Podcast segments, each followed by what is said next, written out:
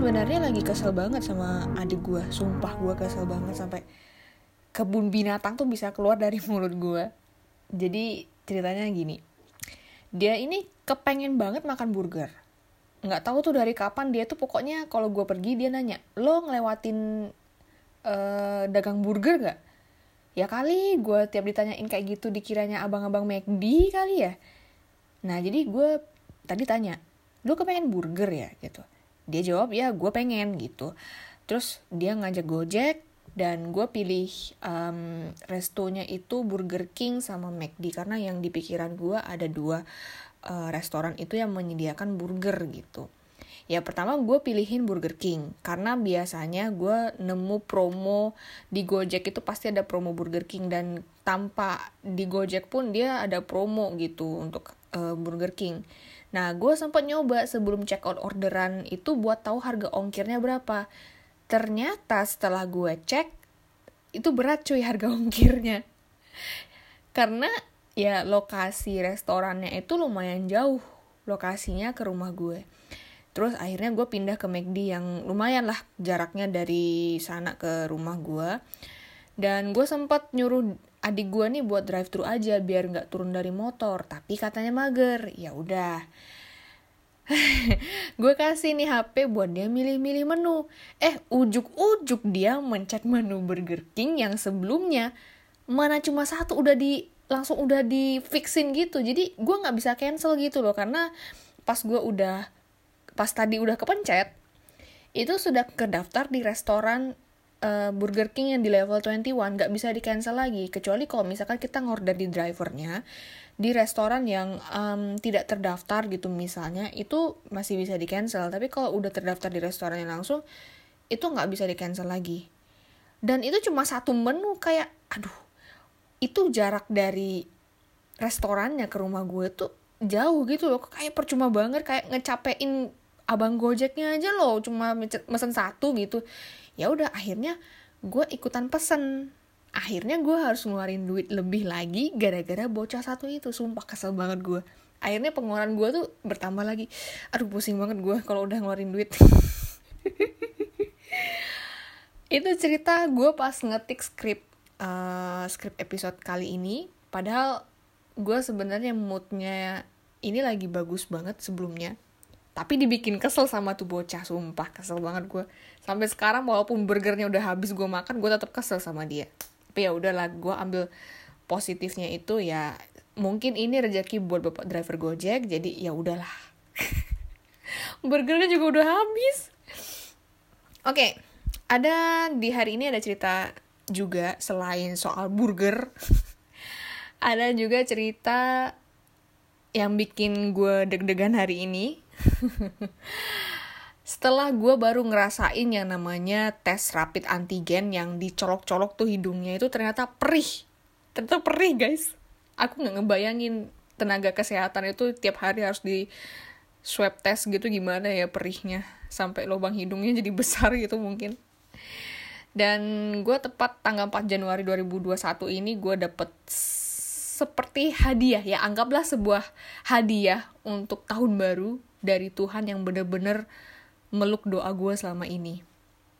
Salut gue bener-bener Tuhan itu luar biasa gitu. Semesta juga lagi baik nih sama gue meski cuaca ini mendung dan hujan seharian ini tembok tembok kamar gue sampai ngerembes nih gara-gara hujan uh, kemarin malam.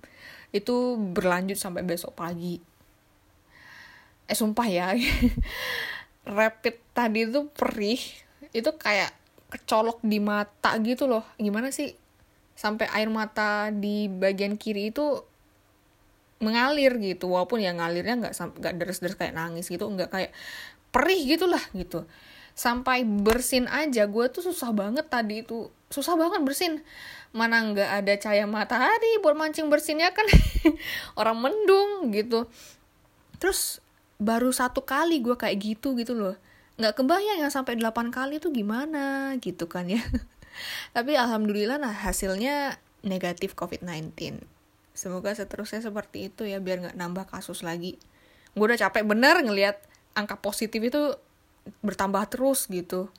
Sedangkan kita ya kita udah bosen lah gitu. Gimana ya Oke, balik lagi soal hadiah tahun baru dan ini adalah episode pertama katanya podcast di season 2. Eh ya, lupa. Gue belum ngucapin nih. Selamat tahun baru 2021 untuk semuanya yang mendengarkan uh, katanya podcast.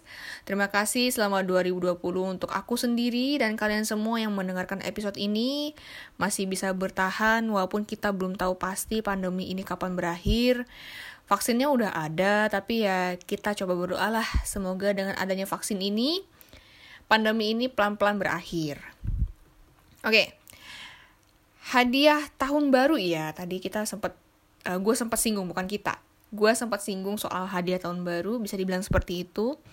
Jadi gue terima pas harusnya sih pas dini hari ya tanggal 4 Januari 2021 nggak bisa dibilang kemarin tapi dini hari tanggal 4 Januari 2021 tapi gue baru ngeceknya 12 hampir 11 jam kemudian yaitu jam 11 siang waktu Indonesia bagian tengah karena gue cukup ingin memforsir ke eh, penggunaan media sosial juga sih karena akhir-akhir ini gue kayak lebih banyak gitu memant um, apa kayak mantengin media sosial jadi pikiran gue agak terganggu uh, pikiran gue agak terganggu jadi gue agak siangan. Memutuskan untuk agak siangan buka medsos.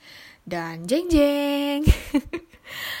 Dapet DM dan isinya bikin deg-degan asli. Bener-bener deg-degan dan deg-degannya masih terasa sampai detik ini. Cia sumpah beneran kalau ini nggak di main nggak dilebih-lebihin. Gue bener-bener ngerasa deg-degan sampai detik ini dan gue nggak bisa mastiin apakah gue bisa tidur nyenyak. Kecuali kalau gue bener-bener capek gue bakal tidur nyenyak juga but ini adalah suatu hal yang bikin gue deg-degan gue juga bisa seneng gitu.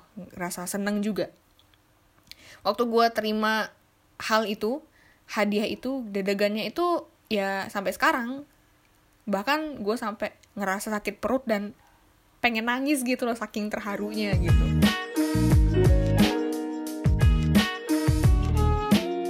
ya ini masih awal tahun sih yang cukup menggembirakan bagi gue. Dan gue selalu berusaha untuk memforsir memforsir eh memforsir perasaan senang itu biar nggak berlebihan alias cukupnya. Karena yang gue tahu nih kalau kita senang kita harus siap sedih. Itu juga berlaku untuk sebaliknya. Itu gue dapet uh, kalimat itu dari Kak Raka Gani Satria foundernya menjadi manusia itu bilang gitu kalau kita senang kalau kita ngerasa senang kita harus siap sedih. Kalau kita sedih kita harus siap merasa senang. Gue mikir ada benernya juga sih karena hidup kan nggak selalu tentang senang. Pasti ada sedih ada marah ada kecewa. Tapi tenang aja itu sesuai porsinya. Nggak ada yang lebih nggak ada yang kurang gitu. Gue kalau tadi itu nggak di kantor ya ini balik lagi soal hadiah tadi. Gue kalau tadi itu nggak di kantor gue nangis bener serius. Tapi sen, sen, nangisnya itu bukan karena sedih tapi saking senengnya gitu. Cuma pas banget di kantor biar gue ngerasain seneng yang gak berlebihan akhirnya gue mikir-mikir kalau mau nangis di kantor gitu biar gue nggak ditanya-tanyain sama orang-orang sekitar. Kok tiba-tiba gue nangis gue histeris kan kayak orang kerasukan gitu ya kayak orang kerauhan gitu kalau istilahnya. Jadi ya udahlah gitu biarin aja senang sesuai porsinya dan tidak berlebihan gitu. Nah, mengenai detailnya kenapa gue seneng, gue nggak bisa cerita di sini ya. Oke, sekarang gue mau tanya sama kalian semua, tapi jawabnya cukup dalam hati aja. Gimana kesan tahun 2020 kemarin?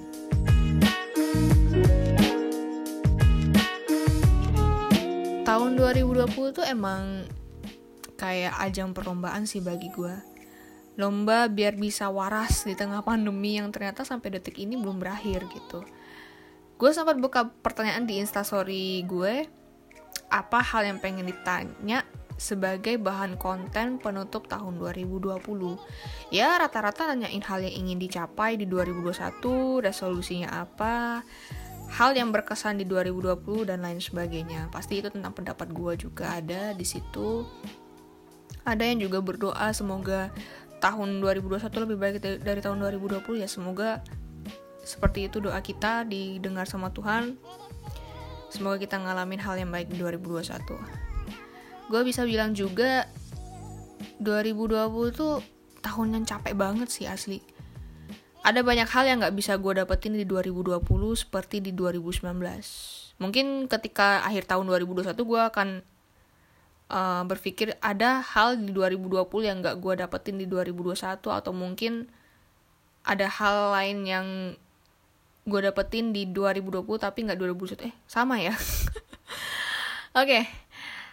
hal apa yang paling gak bisa atau mungkin sulit gue dapetin di 2020 tuh salah satunya yaitu afirmasi.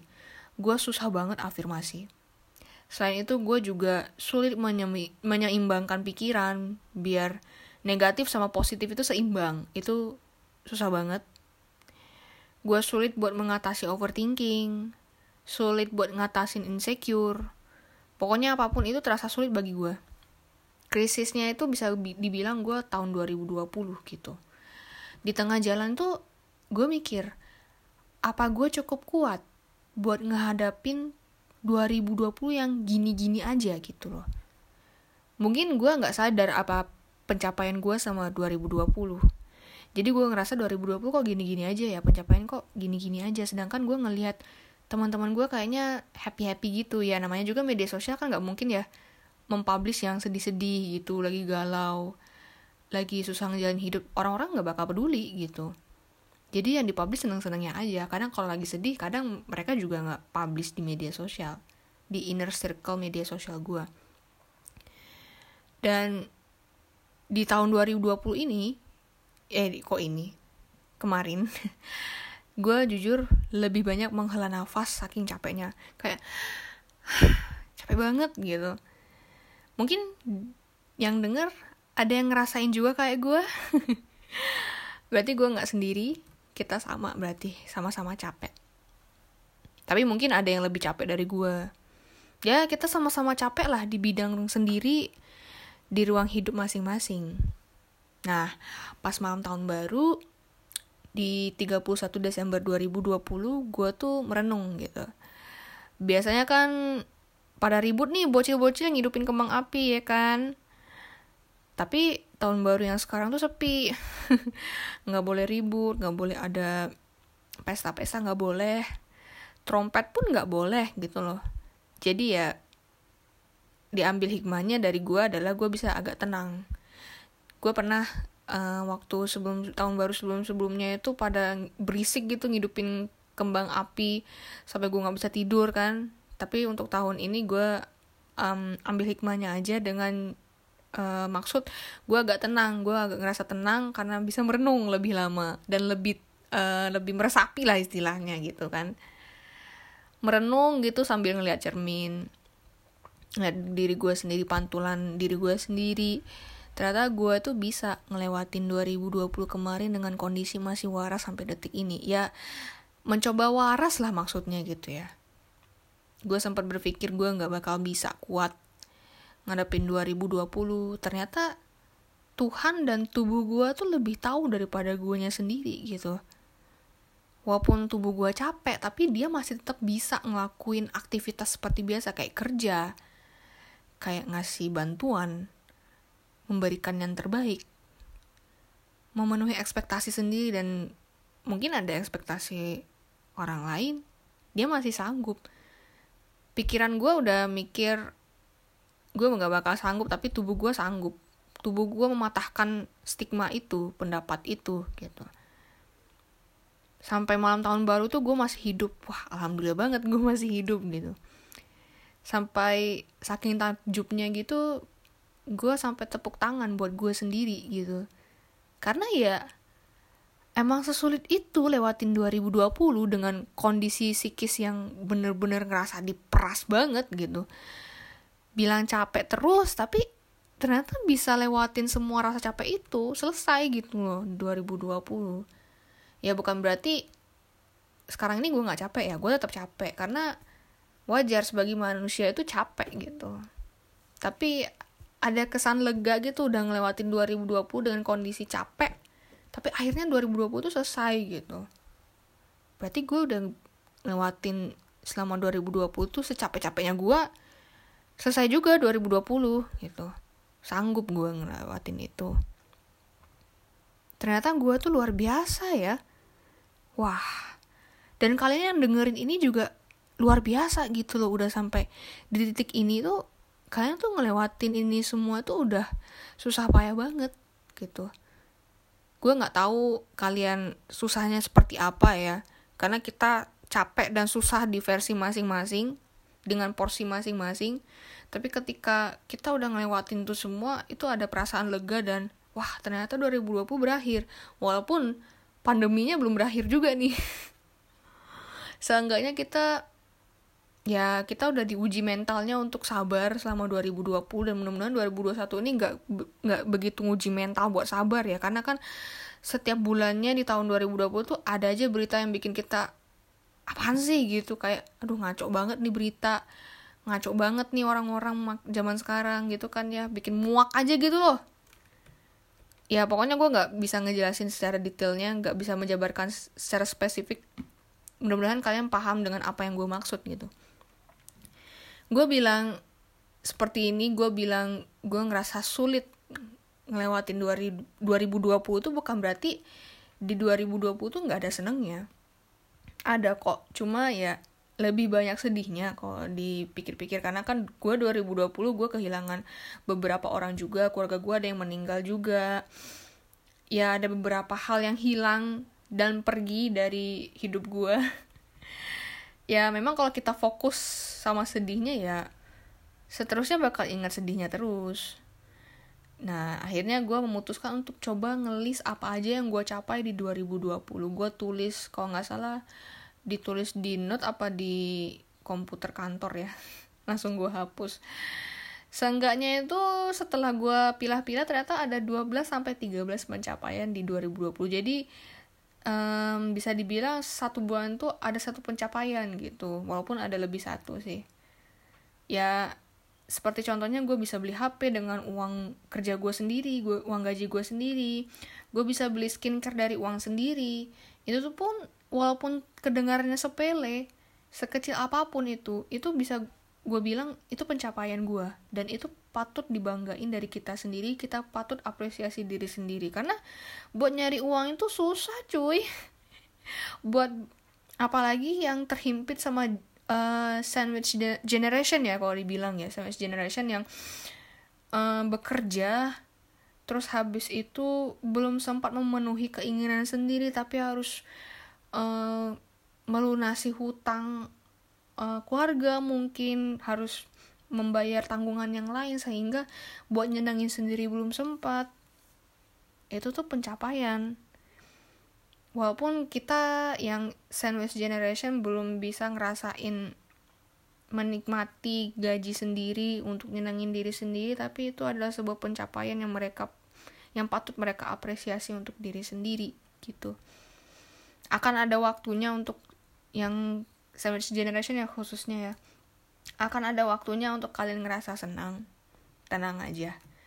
Yang penting karena kan sandwich generation kan mau berhenti nggak bisa mau lanjut nggak sanggup tapi gue yakin waktu itu akan datang gitu buat nyenengin diri kalian sendiri. Sabar jalani dan yakin bahwa waktu itu akan tiba tepat pada waktunya gitu.